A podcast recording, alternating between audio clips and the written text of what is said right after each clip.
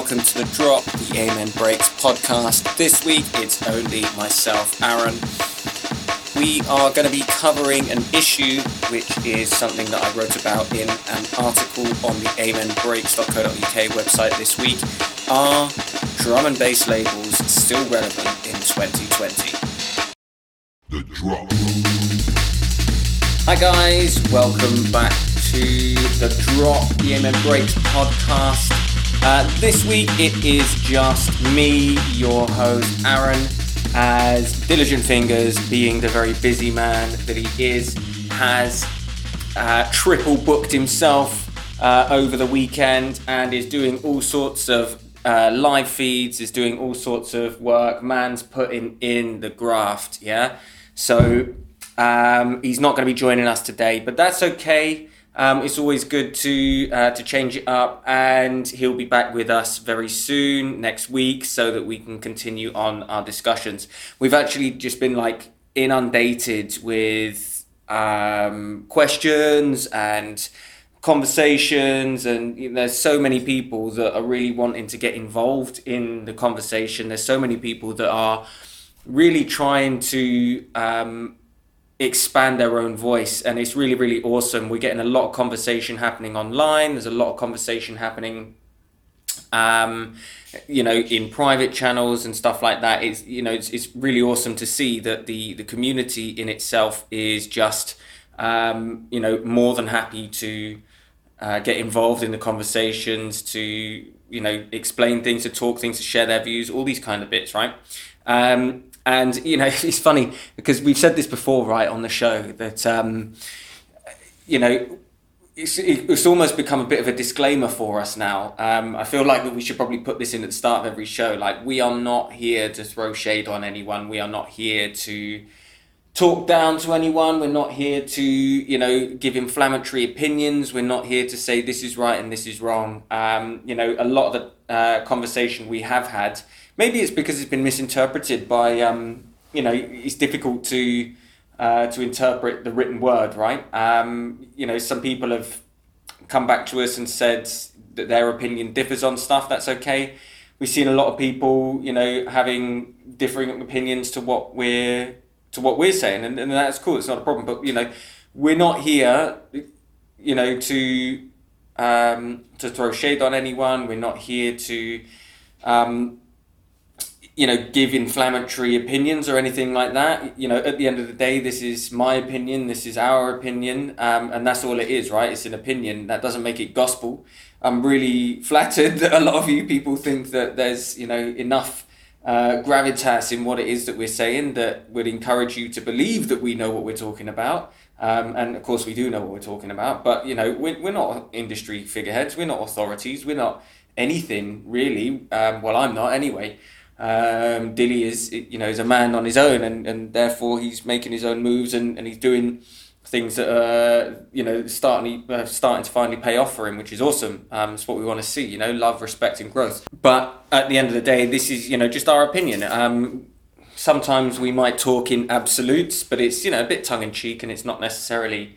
Um, it's not necessarily, you know, like you say, gospel or anything like that. Take it with a pinch of salt. If you don't like our opinion, it's okay, it's fine, it's not a problem. Come and talk to us, come and tell us why you think we're wrong, try and give us a different point of view. Um, and also, guys, I've also seen, you know, on uh, it must be because of lockdown, people are getting edgy, um, you know, and the internet is the only sort of real outlet that they're getting for any sort of, you know, constant human interaction. And you know what it's all like when you're on the internet. Like, leave the internet alone. Like, put it down for a bit. Do you know what I mean? You can't just be sat there looking at the screen all day on your computer or your phone because it just makes it gets you wound up, you know. And then you end up saying stuff on on in, on the internet that that winds other people up, you know. But anyway, that's my little bit of a rant over in regards to um, you know disclaimers and bits and pieces like that as well. So uh, today, guys. Uh, I want to talk about an article that I wrote um, on the Amen Blogs website. You might have seen it. Um, it's called Are Drum and Bass Labels Still Relevant in 2020? Um, again, look, I am not an authority on drum and bass labels. I don't own one. I've never been on one. I'm probably never going to own one.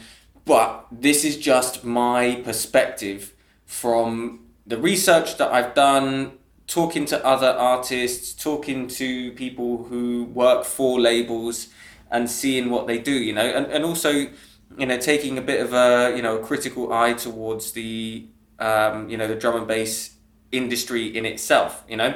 Um, a lot of uh, you know mainstream artists and things like that need help uh, from labels because they um, they don't necessarily have access to the resources that are available um, in other sectors. Do you know what I mean? Like uh, a, a drum and bass producer today, a um, you know an electronic music producer can, if they've got their own skill set, do it all themselves. Right? They don't need a label to help them do anything.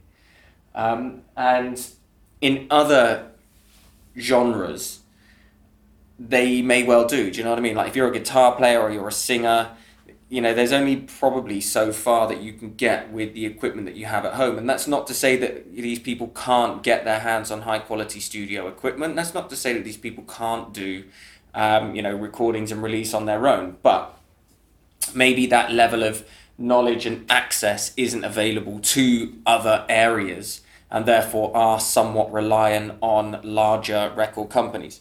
Now, what you got to remember, right, is is that in the world of music, there are two types, by and large, two types of uh, label, right, or record company. And again, guys, I might be wrong here. If I am wrong, that's okay. You don't need to jump down my throat and tell me that I'm wrong and I'm stupid and stuff like that. Just like you know, tell me otherwise. um, but by and large, um, you've got two different types of labels. You've got your major record label and you've got your indie label. Okay.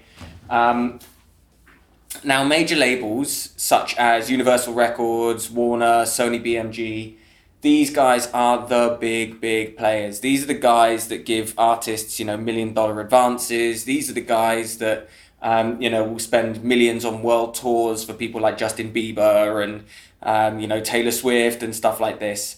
Um, you know, the, these are the, the record labels that are the ones that are able to get you into mainstream culture super duper quick, right? But the the the problem, as we spoke with uh, with Matt uh, Matthew Smith last week. Uh, um, I'd just like to say a massive, massive thank you to Matthew, Matthew Smith for coming on the show with us last week because I mean that was just uh, an unbelievable insight into into something that you just don't know about. You know, it's one of those things. If you weren't there, you won't know. Like the guy really does have an unbelievable uh, insight into into something that is, you know, our culture, our history and it's really really important that he is um, that he's sharing his work and his uh, you know his artistry with everyone. And just as a you know an additional um, FYI, guys, uh, the reason why that uh, that podcast is not up yet is because um, he has been inundated with work from the BBC. And um, you know, as a common courtesy, I always send out um, uh, the recordings to um, you know, any uh, artistry um, interviews or, or recordings or stuff like that that I do, um, I always send out a copy of it to the concerned person so that they are able to approve it, you know, for journalistic value or anything like that. Not that I would say that anything that we're doing here is particularly journalistic, but um, gives you an insight um, into the process. And so um, when he comes back to me with that, I will get that up there. Guys, you really don't want to miss that. If that was just you know a mind blowing, absolutely mind blowing um, conversation. Um, so you know that was the that was the reason behind that. Um, oh, cool, blimey! I've lost my train of thought now. Uh,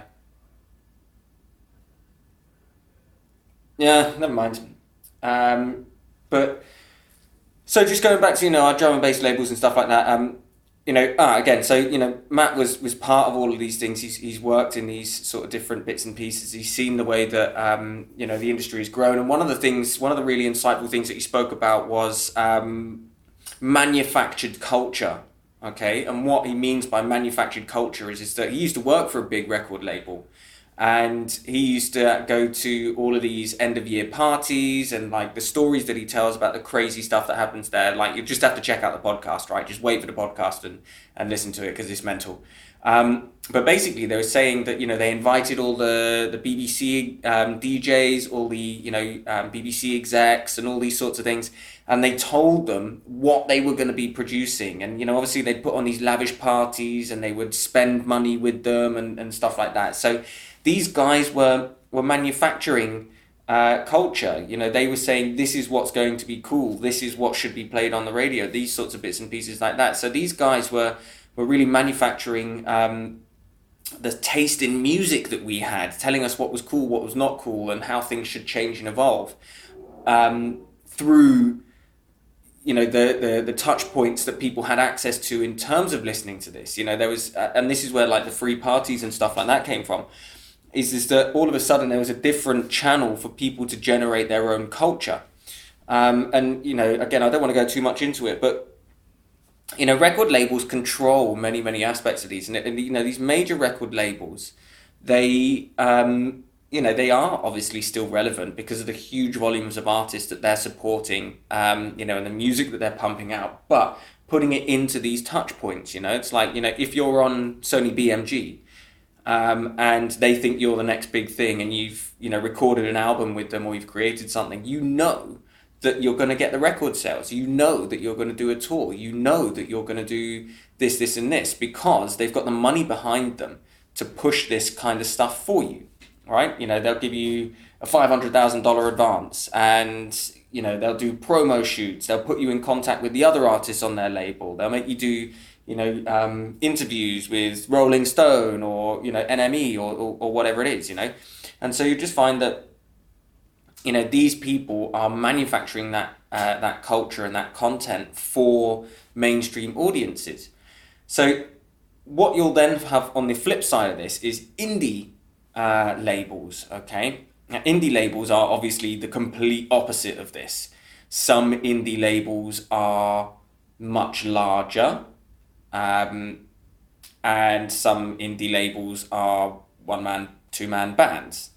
Um, so there's a huge disparity between you know major record labels and indie labels, and you know from what I can undercut and and guys, look again, I know um, Ram Records is technically not a an indie label. They have big backing from Warner. Hospital records, so I found out, and actually you can find this information out for you. Um, you know, online. It's it's free. You can find out all kinds of stuff about um, uh, companies that have big backers and stuff like that because they have to post their quarterly re- uh, reports and things. And you can find this information out. I'm not going to tell you what I saw or the fa- or what I found out because that's n- neither here nor there. It doesn't matter. But you know, companies like um, or record labels like Hospital, technically not an indie label all right, they got backers too. Um, so, you know, there, there is this middle ground in regards to that. I mean, they will always be controlled by, you know, Andy C and Tony Colman, London Elektricity.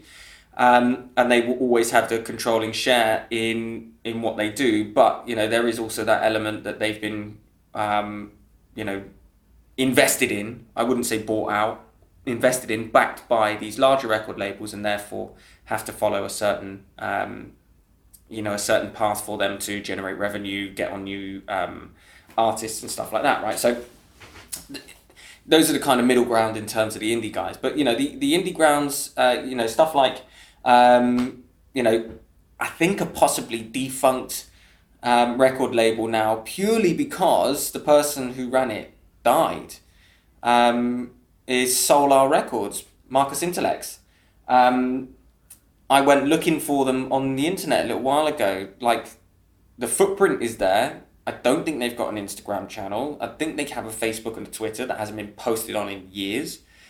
Um, I think there was somebody else that was working with Marcus with with Soul:r Records, but you know, I don't think that they they're making any more uh, making any more records because the main person that was releasing on it was Marcus Intalex. So but yet, you know, Soul:r Records considered one of the most influential record labels out there. Um, you know, good looking records. Don't know if they're going anymore. I don't think so. Black Market Records, obviously, used to be a record shop. They shut a few years ago now. Um, you know, uh, stuff like Metalheadz, obviously, they've been going 25 odd years now.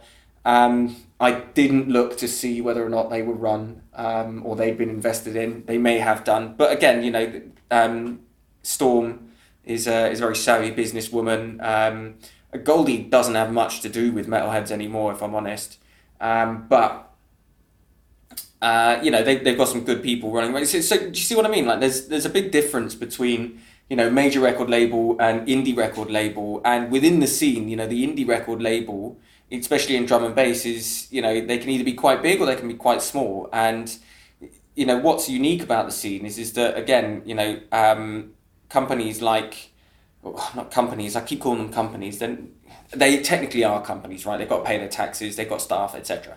But they um you know these labels they they're small they're they're run by one or two people and that means that they they don't necessarily have the same uh, resources available to them that you know Time Warner does Universal Sony BMG um, so what I really wanted to talk about especially in that article is you know whether or not they're they're still relevant um, within the drum and bass scene because a lot of these people that are producing um, some of them don't even have uh, record labels, um, and and then you know individual people are producing off their own record label, i.e., putting their own money into it and just saying, look, this is a, a record label.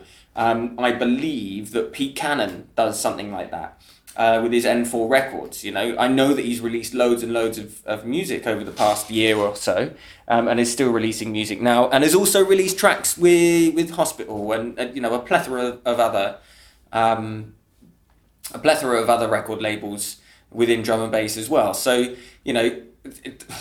Is he a record label? Well, yeah, but also not really. Does that make his record label relevant? Well, not really. That makes him as an artist like relevant you know, um, Pete, if you're listening to this and um, you're offended by that, I'm, I'm very sorry. um, but it's the it's the sort of thing that you know is raising the question. You know, how how relevant are these record labels? And the, the other thing as well is is that like you find that artists especially in drum and bass, will release on different record, uh, different labels all the time, and that's because they produce a track and they'll send it out to someone that they know in the industry, and one of them might go, yeah, we're not really feeling that one, but another label will go, yeah, cool, we like that one, um, and so they'll have a track signed by this one and this one and this one. So you know, being on a label in drum and bass isn't necessarily the same as being on a label as um, as you are with Sony, BMG, or Time Warner. And then, you know, there's a whole other side of things to that as well, which, you know, we'll go into now. Um, and it's really important to understand what actually um, record labels do as a whole. Um, and this is not just exclusive to drum and bass labels. Um, this is what all record labels should do. And, you know, again, there's a big disparity between what actually happens. Like, you know, the main sort of stuff that happens um, within record labels is stuff called A&R, which is um, uh, short for artiste and repertoire, uh, which basically means talent acquisition and, you know, um, talent management, okay? Then you've got your marketing, you've got your PR and promo, and you've got your distribution. Now, again, guys, I'm not an authority on all of this stuff. Um, this is just the kind of stuff that um, is readily available out there, and you know, is by and large what record labels would do. That that's not that's not to say that um, all these other you know labels don't do these bits and pieces. Um, they certainly do. Uh, but the you know the whole point of, of this is just to give you like an, an overview of, of, of what's going on, right? So and again, you look at these massive, massive labels like um, Sony, BMG, etc., etc. They, uh, you know, they have huge divisions of A and R. They'll have huge marketing teams. They have huge promo and PR teams. Um, you know, they, these guys, if they haven't got their own, um, you know, marketing or PR and promo divisions, then they will be um, uh, farming that out to you know the the Ogilvies, the the Leo Burnett's, and the Saatchi and Saatchi um, of these of, of the world. You know, they will be working with massive companies. You know, spending huge amounts of money, and of course, the talent acquisition side of things is just never ending. Right? They'll be scouring and scouring and scouring, using all the resources available to them to try and find these artists. Um, you know, so obviously their resources are way, way, you know, more advanced than that. But again, as an artist, if you are social media savvy, if you are able to produce something that you can put online and you've got a decent enough following, then it's easy for them to find you, you know. You know, your A&R team will be going to gigs, they'll be going to, you know, scouring stuff on the internet, they'll be, you know, doing all these kind of bits and pieces. Um, now, imagine that you are, for example, somebody like um, Pete Cannon, right, with N4 Records. He's one guy. Now, I'm not saying that he doesn't have a team of people that help him, but I wouldn't necessarily say that N4 Records has a staff the same as Ram or Hospital, right? He may have trusted people that he works with to produce his records, to master his, uh, his tracks, um, other artists that he reaches reaches out for, but that doesn't mean that you know he has a record label that will do A and R for him, right? Um, so, how as a record label is he supposed to grow his talent list? You know, how is he supposed to set all these bits and pieces up? I'm fairly sure again that Pete will get um, uh, contacted so that he's able to, to play at uh, festivals, at gigs, and things like that. Other artists will reach out to him to remix stuff. Um, you know, when you've got those connections, when you're in that industry, that, that's what happens. But does that make N4 really a relevant label for, for him to, to do anything with? Well, not really at this moment in time.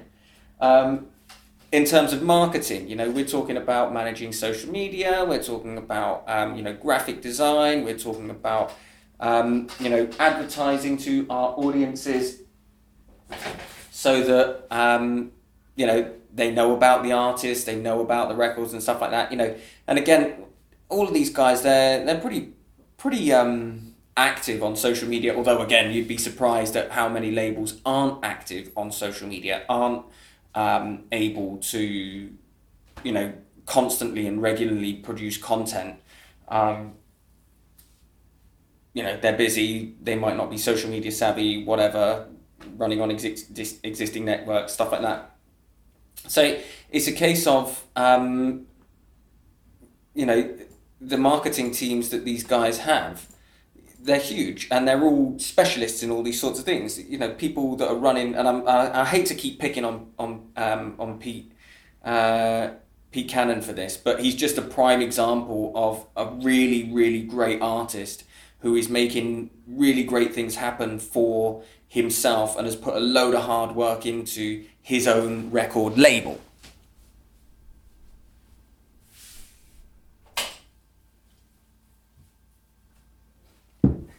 But he's also a prime example of the fact that as a record label, his marketing is done by him when he has time. It's an afterthought. It's not something that's constantly being churned out. You know, his PR and promo consists pretty much of here's a new record that I made. I'm, it's going up on on Instagram. Uh, go out and buy it. But on the flip side, he always sells out. Always, always, always sells out of his tracks because of the influence that he has in you know his social channels which then goes on to the question of distribution right? So distribution is managed um, in the old days right huge record labels um, would you know be able to press to vinyl they'd be able to fire out you know hundreds of thousands of cds you know and you hear about you know albums going platinum and stuff like that you know millions and millions of, uh, of albums being sold worldwide you know cassettes you know uh, you know many years ago um, with a mini disc, something like that.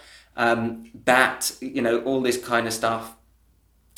Um, you know, it was it was literal physical things like that, and you know, the big label. This is why the big labels were able to you know make huge money because uh, they had the clout to be able to force down the price of you know ten million CDs. And they were able to distribute it. They had the channels. You literally had to send it to the record stores. Record stores would buy it and, and what have you. But now it's, it's not like that. You know, it's, it's, it's mostly dis, um, digital. But even you know the indie labels thirty years ago. I mean, there was one or two places in the UK where drum and bass artists would go and get their music pressed. You know, when it was all on vinyl, they'd all go to the to the cutting house, um, which is not um, the name it is the name of the place they used to go to. It's, it doesn't mean you know it, the generic cutting house. The cutting house was actually a place that everyone used to go to to get their stuff pressed. Um, so you know distribution networks and things like that these companies these huge record labels the distribution channels are slightly different because their distribution channels are to radio stations and you know things like that Whereas what we're looking at realistically in the world of drum and bass is Spotify, SoundCloud, iTunes, um, Beatport, you know, digital uh, distribution networks like that. But again, the thing is, right, is is that you know, Pete Cannon is distributing that himself. He's got his he's got access to these channels and so his record label is technically distributing for him, but he is the record label. So, what does that mean for other record labels? You know, if one person can call themselves a record label and technically is a record label, um, you know, what's the point in other artists going along and signing up to, to other artists? Uh, sorry, to other labels, right? So you've then got to look at well what does a you know what does a drum and bass label actually bring to the table? Look you sign up to hospital you know you're going to get exposure. You sign up to ram you're going to get exposure. You sign up to spearhead to critical to metalheadz you know any of the the big labels you're going to get exposure okay? Um, you know really what what these labels are doing is you know keeping the scene moving forwards. They're offering um, artists a more direct route into the spotlight. They are offering um, a more direct route to having their music published and to um, you know selling more records. They are providing a a fast tracked route, shall we say, to um, making their choice as uh, a musician a more viable career for them. You know, so you know in um, labels will put on events, you know, label nights, um, you know, all these different things, record releases, uh, you know, special events, promos, and things like that, because they've got the clout behind them to be able to do it. They know, right, that if they put on an event, um, such as Hospitality in the Park, that it's going to sell out. And you, as an artist, know that 10,000 people are going to see you play. You, as an artist, know that you are getting the the exposure that you wanted um, and you're getting that sort of professional element behind you. You're getting pushed um, much much quicker than if you were you know just trying to get your own gigs and stuff like that. But that's not to say that you, you can't do that you know? Like there's lots of people out there that are independent artists. Um, there are lots of people out there that are very famous and can you know book them out book themselves on um, onto these setups uh, onto these sessions and um, events and things like that without actually um, you know needing that kind of representation you know? A lot of people have artist management and things like that you know? Be signed up to um, to management agencies um, so that they are able to to get gigs and things like that. And you know that's one of the things that a record label will do, right? Is is that they sort of take care of that artist management side of thing for you. If you're on that label, you, you know um, you are able to to have that element of stuff. You know, all right. If you've got an agent, then the agent will take care of stuff for you as well. But as a you know, if you're on a label, then they will largely take care of that sort of stuff for you. Anyway. Um, you know what with with labels as well, like the drum and bass labels, right? Is that they they've sort of come uh, compartmentalized. You know, back in the day, um, you look at the stuff that was being produced on CIA, Good Looking Records, even V Recordings, right? And again, I don't I don't want to come across as you know, blanket statement, black and white, that sort of thing. You know, take it with a pinch of salt. these labels were producing generic drum and bass. And what I will say in explanation for, for generic drum and bass is that they were just producing music. They were just producing the music of the time. And they were the people that had access to the resources to get stuff pressed. They had access to the technology um, and tools to create that music and therefore um, were on that label. There wasn't a particular sound um, that they were going for. They were just creating music. Now, if you look at uh, you know the labels that are out there, you know Hospital, for example, produces an awful lot of liquid. Ram produces loads and loads of jump up. Um, you know, again, we've said they've diversified and, and what have you, and and that's fine. Um, you know, you get um, V recordings, and they're producing a lot of a lot of liquidy stuff, a lot of old school sounding stuff. Um, you know, there's a lot of foghorny stuff um, produced uh, from there because I know that um, uh, you know Serum uh, is on that label, um, Voltage. Uh, Blade Runner, they you know they produce a lot of stuff on there as well, and, and that's their sound, right? So that um, and and this is the other thing, right? Is, is that like does an artist actually uh, dictate sound uh, for that label, or does the label dictate sound for the artist? In as much as this is the music that they make, and therefore they want those kind of artists on there. Um, you know, would you ever see anything by Serum or Voltage or Blade Runner on Hospital? Don't know. Um, but you know, ultimately, what you find is, is that the record labels now are starting to sort of compartmentalize the sounds that they are creating, which in turn is you know pushing um, uh, you know, which is pushing that sound within that scene.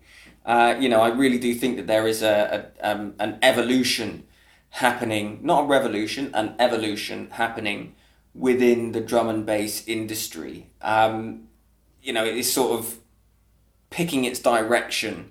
It's kind of building up its um, you know its professional element of things. You know, Hospital and Ram are leading the way in terms of you know big label um, professionalism uh, in in what they do. You know, you looked at, you know you look at um, you know smaller records like Souped Up Records and stuff like that. You know, again, they're a very small team running those bits and pieces, but they are you know doing their best to. Uh, you know, make things as professional as they possibly can. And again, you know, I'm not one to pass judgment in terms of professionalism, um, but you know that's certainly the impression that you get from the stuff that they're doing and how they're going about doing it. You know, so um, there is this sort of weird, weird sort of juxtaposition, right? Because again, a lot of these, a lot of these labels are indie fundamentally. You know, they are small teams managing as much of what a label should be managing as they possibly can. Um, but often for not very many people, which you know begs the question of whether or not they're really, really labels in in as much as you know it's just a couple of people making music on a particular record using trusted suppliers for stuff like distribution and you know studio time or, or things like that you know? It's just it's kind of hard to sort of grasp the concept of what a uh, you know what a record label is actually doing for musicians who don't need a studio or don't need a centralized studio in order to create music you know? Uh, if you check out uh, S.P.Y's um, house right you see a couple of pictures of it on it on instagram you know yeah, it looks sick though right like it's like set up decks slick tv you know really nice um, you know led light system on the go that sort of thing he can produce music there. He doesn't need to go into any studio. He's got one in his house. Most producers and DJs have the access to create the music that they want. They don't have to go anywhere to do anything. Um, there's somebody. Hang on, I'll, I'll just find this out now. I, I've got access to this. I can find this information out right now. Uh, sorry, I'm just checking on Instagram for something it's a, who is this? Hugh Hardy, right? So Hugh Hardy, he is on Hospital Records. He has just released, or is just releasing, an album entitled Seven Tunes in Seven Days. All right, Hugh Hardy, on the week commencing 30th of March, set himself a challenge to write a new track from scratch every day for seven days whilst in lockdown. Okay. This is an artist who is signed to Hospital Records. Okay, has had probably next to no contact with anyone from the label team, A&R, marketing, PR, distribution. Mm, very little contact, I would say, with Tony. Um, and yet has just produced an album, a seven track album, that's going to be released on Hospital Records in seven days from the comfort of his own home. You know, it just goes to show like it is so hard to define what a record label is actually doing for drum and bass artists. You know, they're not getting them in for studio time. These people don't need the help of industry um, specialists. All right, He'll send it off to the hospital team for mixing and mastering. All right, and they, but even then, you know, there's I don't think that there's somebody within the hospital team. And again, I don't know, Tony, if you're listening to this, you know, please feel free to correct me. I don't know if there's anyone within the hospital uh, hospital records team that actually does any mixing and mastering. I think maybe they got they send it out to their trusted suppliers to do it, right? And they might pay for it, but you know, I don't think that it's like you know bank breaking amounts of money. He could probably do it himself, um, or he could pay for somebody to do it for him anyway. So do you see what I mean? Like it's so hard to sort of really understand the concept of what drum and bass labels are actually doing for drum and bass artists. You know, if you're a successful enough um, DJ, artist, producer, musician, and you will have only gotten there through working really, really hard and doing gigs and you know managing your bits and pieces by yourself, then it's it's difficult to see why you would need a label. You know. Um, the one thing that I will say that the labels have going for them, especially the larger ones, is is that they they will handle all of the um, they'll handle all of the uh, the legal stuff, which, as we know within the music industry, is tricky waters to navigate. You know, and you often hear of artists, especially on the bigger labels, getting done over on their contracts or you know owning the rights to their music and you know things like that you know so this is where you know a label would come in and you know provide you with the legal aspect of stuff or at least you'd like to think so wouldn't you? You know you, i can't imagine that um, you know somebody like Tony Colman um, on the hospital team would be looking to screw over any of his artists by keeping the rights to the music or you know keeping the masters and, and, and stuff like that you know? You just don't see it. But again like, we, we don't know. Like we don't know how and i'm not accusing Tony Colman of anything here at all um, but you don't know how how stuff happens within these um, you know with, within you know within the business runnings of, of these record labels. Um, i don't know.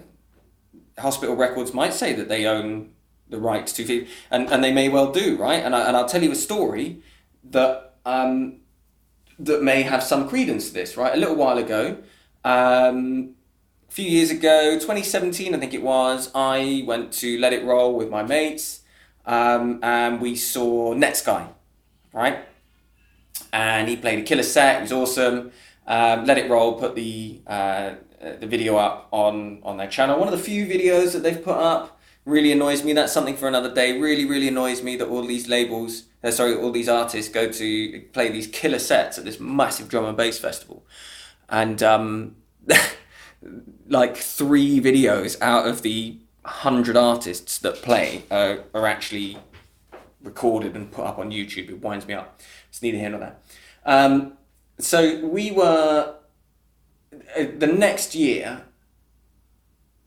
we were discussing, me and my mates, as to whether or not Netsky would be back because at that time Netsky had sort of taken a break from playing drum and bass and producing drum and bass. Thankfully, he's now back on hospital now producing more records with the hospital team. You know, we've welcomed him back into the fold with open arms. He was never never cut out for the EDM scene that he tried to uh, to move into. I don't know, like they just didn't get him.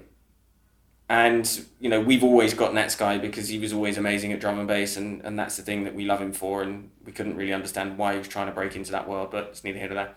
Um, so uh, anyway, so we were like, oh, is Netsky playing? We saw on Netsky's website that he was, and then he wasn't, and we don't know.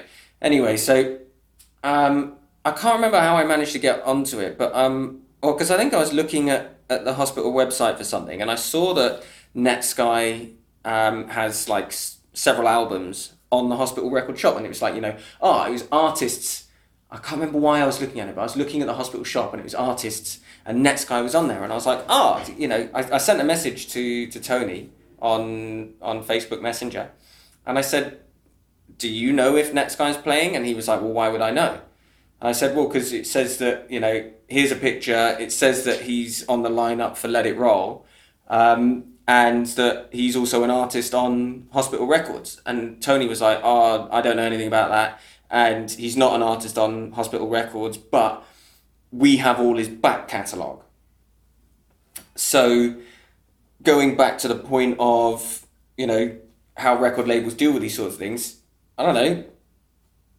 I mean, they have all his back catalogue, they got the rights to sell all of that stuff, so you don't know. You know, you just don't know what, what record labels will do um, or won't do for, for their artists uh, in terms of the legal side of things. So, you know, there is that element there that, you know, artists um, may or may not have control. And again, I'm not saying anything bad about hospital records, not at all.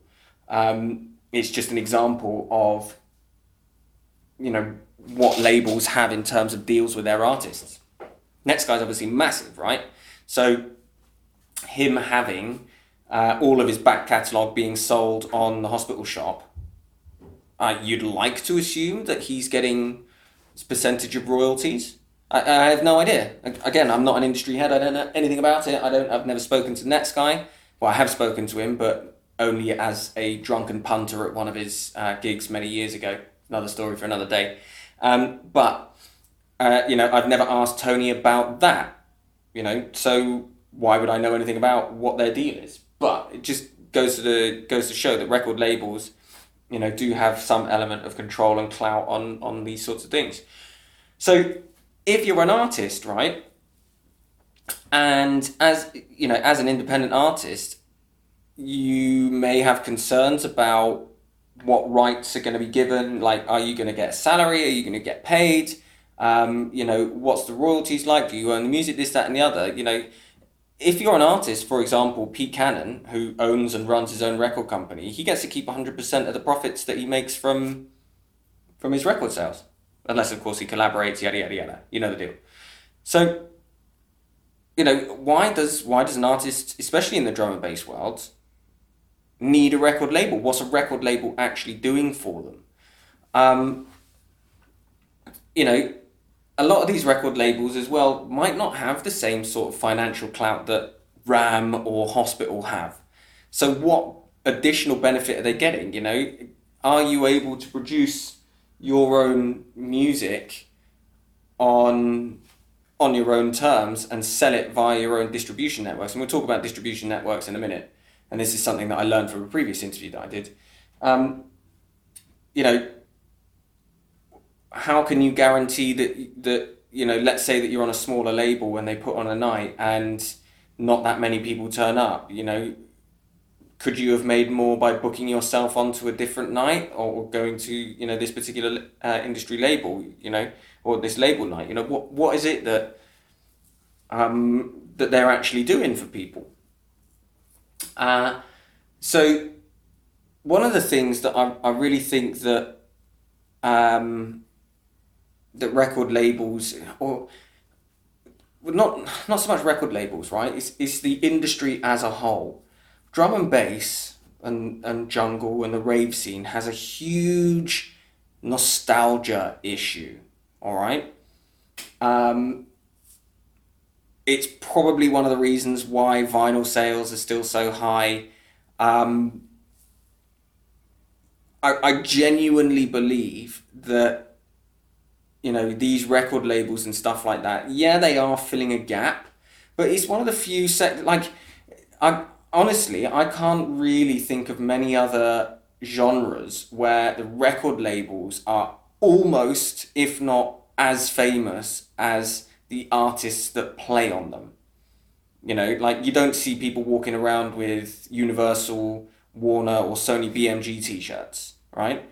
You see people at raves all the time with Ram, with um, Hospital, with Critical, with V Records. Like you see people getting tattoos of this stuff all the time, right? These guys are massively, massively influential. And, you know, like I said, there's a huge sort of nostalgia issue that happens within drum and bass. And it's kind of like people are holding on to these sorts of things because um, just nostalgia. I genuinely don't feel that record labels are as important to the scene as we, the audience, make them.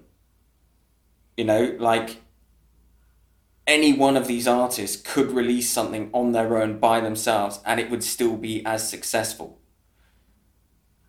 But it's the record labels that sort of hold everything together, that kind of like this glue, this social and scenic glue that keeps everyone sort of gravitating around the artists and stuff like that because I don't really even think that the that the record labels are dictating that much in terms of what kind of music is being played. You know, I know we said that like you know, one label will specialize more in liquid, one's more in jump up, one's more in, you know, neuro, Black Sun uh, Empire, like Blackout Records, for example, one of the main guys for neuro. Um, you know, they're not necessarily dictating what sound is being produced or how the scene is being developed because people are producing it themselves and they are generating large followings uh, followings online through their own channels right so if they're creating something new and they're not signed to a label well how can the label dictate that that's what's good you know so you know like i say it's, it's all to do with with nostalgia and and these sorts of things. And I'm not saying this is the only reason. And again, like, you know, if you don't agree with me, fine, whatever. Give me a reason why you don't agree with me. But from what I can see, is that nostalgia plays a huge part in why record labels keep going. It's almost sort of like, you know, in order for you to be a legit um, record label, you kind of have to be a very small one man band or, you know, very small team, one man band kind of outfit um, that's just you know producing record after record after record, but a very high quality stuff. You know, there's very few low quality records being produced on any label or by any you know inverted commas professional artist.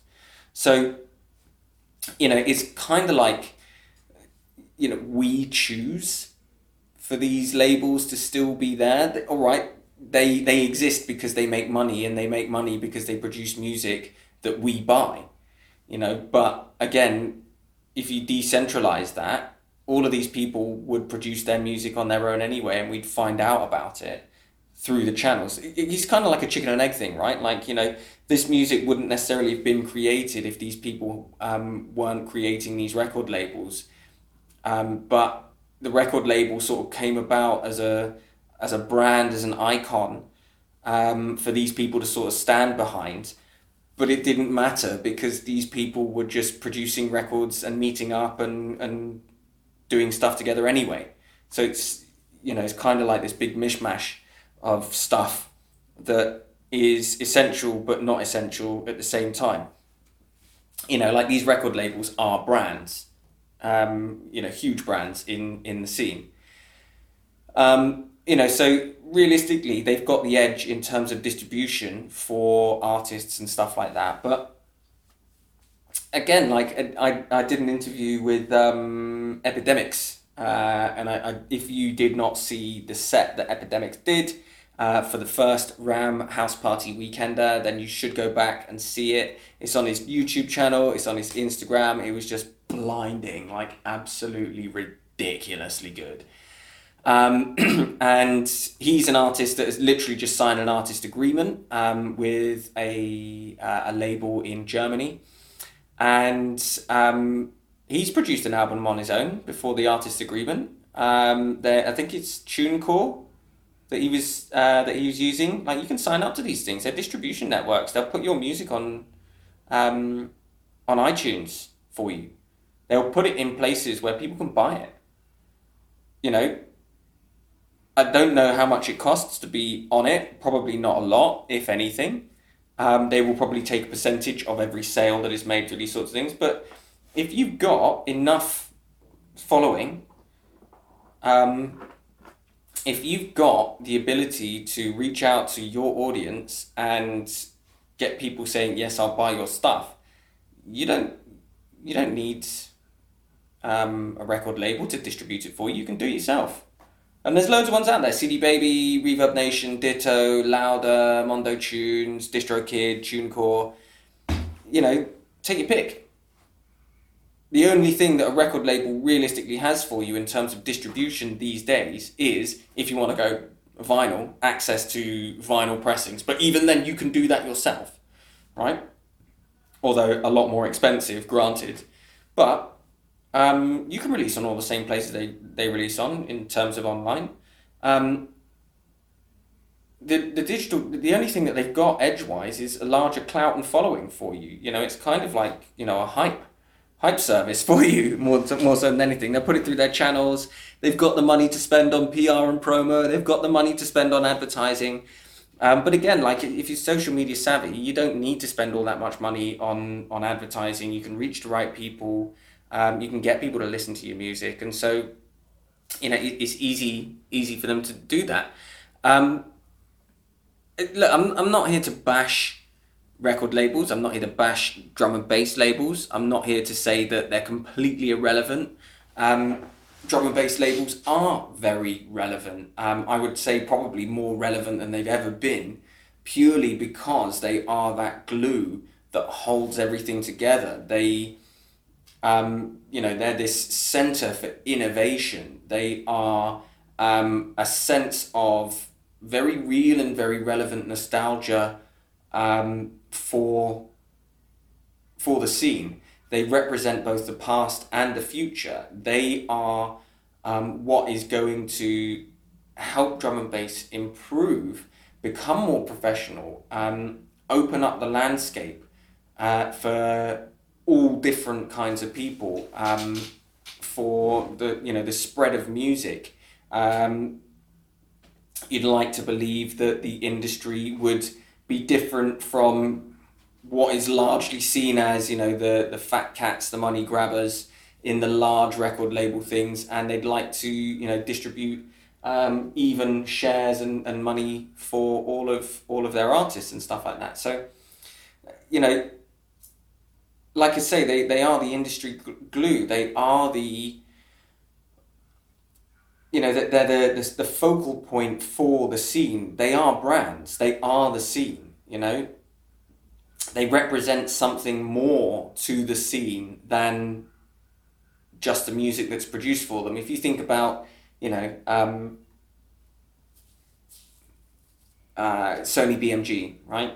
What do they represent to music? Well, nothing really. They're a corporate faceless organization. Um, but, and again, this could be because I'm looking at it from two different perspectives. You know, I don't know what the, the smaller brands and things like that that Sony BMG have, um, you know, invested in. You know, so maybe stuff like Tower Records, um, you know, for, for country music and stuff like that. But, I mean, they're quite large organization. And again, I don't know enough about Tower Records to give you any sort of factual information. I'm not even sure they're still going anymore. But, you know, labels like Metalheadz and Ram and, um, and Hospital, some of the oldest running labels, they represent something to the scene. They, they are the scene. You know, without them, you know, there is no sort of identity. They are the, the identity of the scene. Not just them, there are other record labels out there, of course, Uh, but you know, it's they just give you something as an idea. They stand for something. They represent um, the music that we all like. They represent the music that we love, that we share, that we create, that we mix, that we produce, that we listen to. And so, you know, in a time where everything has just become diluted and diluted and diluted and diluted, it's more so important, they're more so relevant than ever because they represent something that that we're not getting from our otherwise, you know, ever changing and diluted aspect of our lives. You know, they, they represent something as a constant. They represent something that um, is, you know, a guiding light into the future. And I think that very few scenes and industries have that. Um, and it's, you know, a wonderful thing because these record labels they don't need to exist within our scene, but they do. And that makes it, you know, a bit of an anomaly. There are plenty of producers and DJs out there who don't need to be on record labels, but choose to be because of what it stands for and what that means to, to the community. So, you know, as I as I pointed out in um in, in the article, and please go and check out the article. You can see it on amenbreaks.co.uk. Um, it's the latest one there. Um, you can you you'll see that you know, yeah, they they they do quite a lot of stuff, um, as a record label should. Not all record labels, drum and bass labels, are able to do all of the stuff that they should, um, and to varying degrees of professionalism, I would imagine. But they are just so relevant to today's scene. You know they they represent so much more than just a record label. They mean something to a great many people. Um, and without them you know the scene i don't think would be what it is today. Um, nor do i think that it would continue to move in the direction that it that it is going. Um, you know these record labels when record shops were closing down left, right, and centre, when clubs are closing down left, right, and centre, pubs, um, sorry, bars, pubs, all this kind of stuff, when we are having our, you know, historical culture eroded from us in one form or another. Um, and again, this is uh, something that, that Matthew Smith spoke to us about, is the enclosement, the closure of culture in the UK and of particular this this scene because it represents freedom from all the um, you know usual standards. These guys, these record labels, represent a way for us to keep in touch with our past. They they represent a way for us to be able to um, keep moving forwards, and you know, as brands, they you know they mean something to the community. It's kind of like football teams. You know the teams change all the time, right? But the you know from one season to the next, like the the, entire eleven might be different. But the representation, the idea, the ideology, the connection to the fans that a club has, which is a changing, you know, movable thing. Um, lots of teams have changed where they play, lots of teams have changed their name. Lots of teams have changed their kit over the years and obviously changed players and stuff. Um, but that doesn't stop people from supporting that same team. That doesn't stop them from um, keeping that identity and connection. And it says something about them, you know, uh, th- you know their personal cultural identity. And it's the same thing with, with drum and bass labels. They're so relevant because so much stuff is changing and has changed you know, even the music and the scene is changing in itself. You know, it's getting more professional. Um, you know, there's a lot more, um, you know, modern day professionalism going on throughout the scene. But these labels are kind of like, you know, this pillar that, or this bridge between the old carefree days where everything was fast and loose and not professional and, and you know, all the way to this modern, you know, cleaned up image that drum and bass has. So, um, realistically, I think that you know drum and bass labels, especially in today's society, um, are way more relevant than, than they ever have been. Probably more so relevant than the, than the musicians and the artists that they that they represent.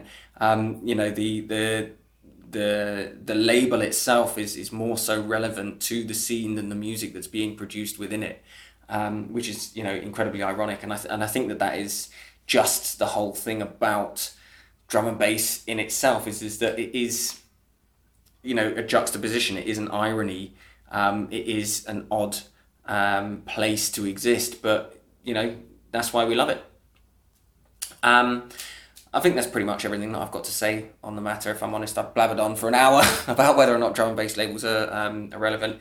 Uh, if you guys have any thoughts you'd like to impart in regards to anything that I've said, please let me know. If you think I'm wrong, please let me know. Tell me why. Um, if you think I'm right and you have something to add, please let me know. Cool. I'd love to. Uh, I'd love to hear your thoughts. I'd love to to speak with you.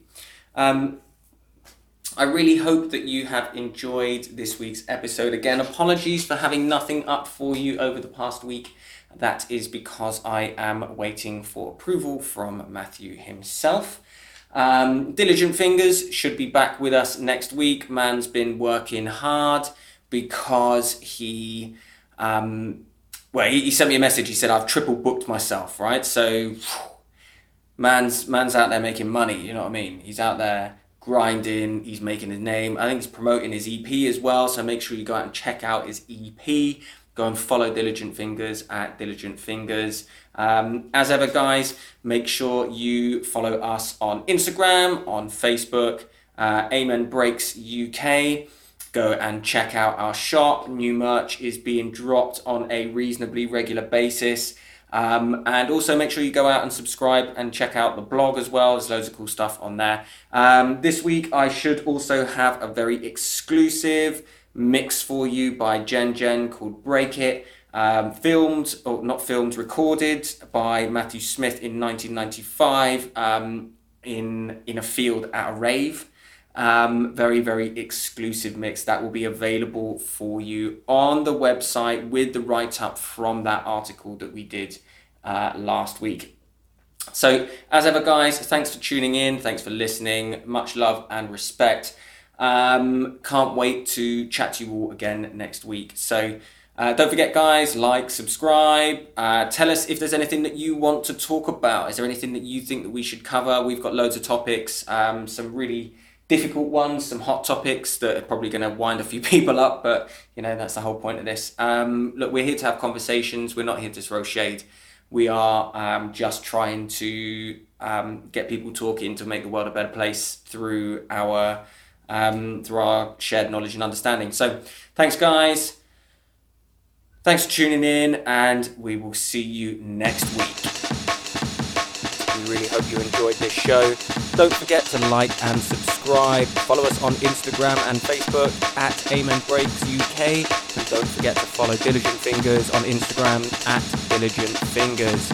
Please, guys, if you've got anything you want to share with us, anything that you'd like us to cover, send it in to contact at amenbreaks.co.uk.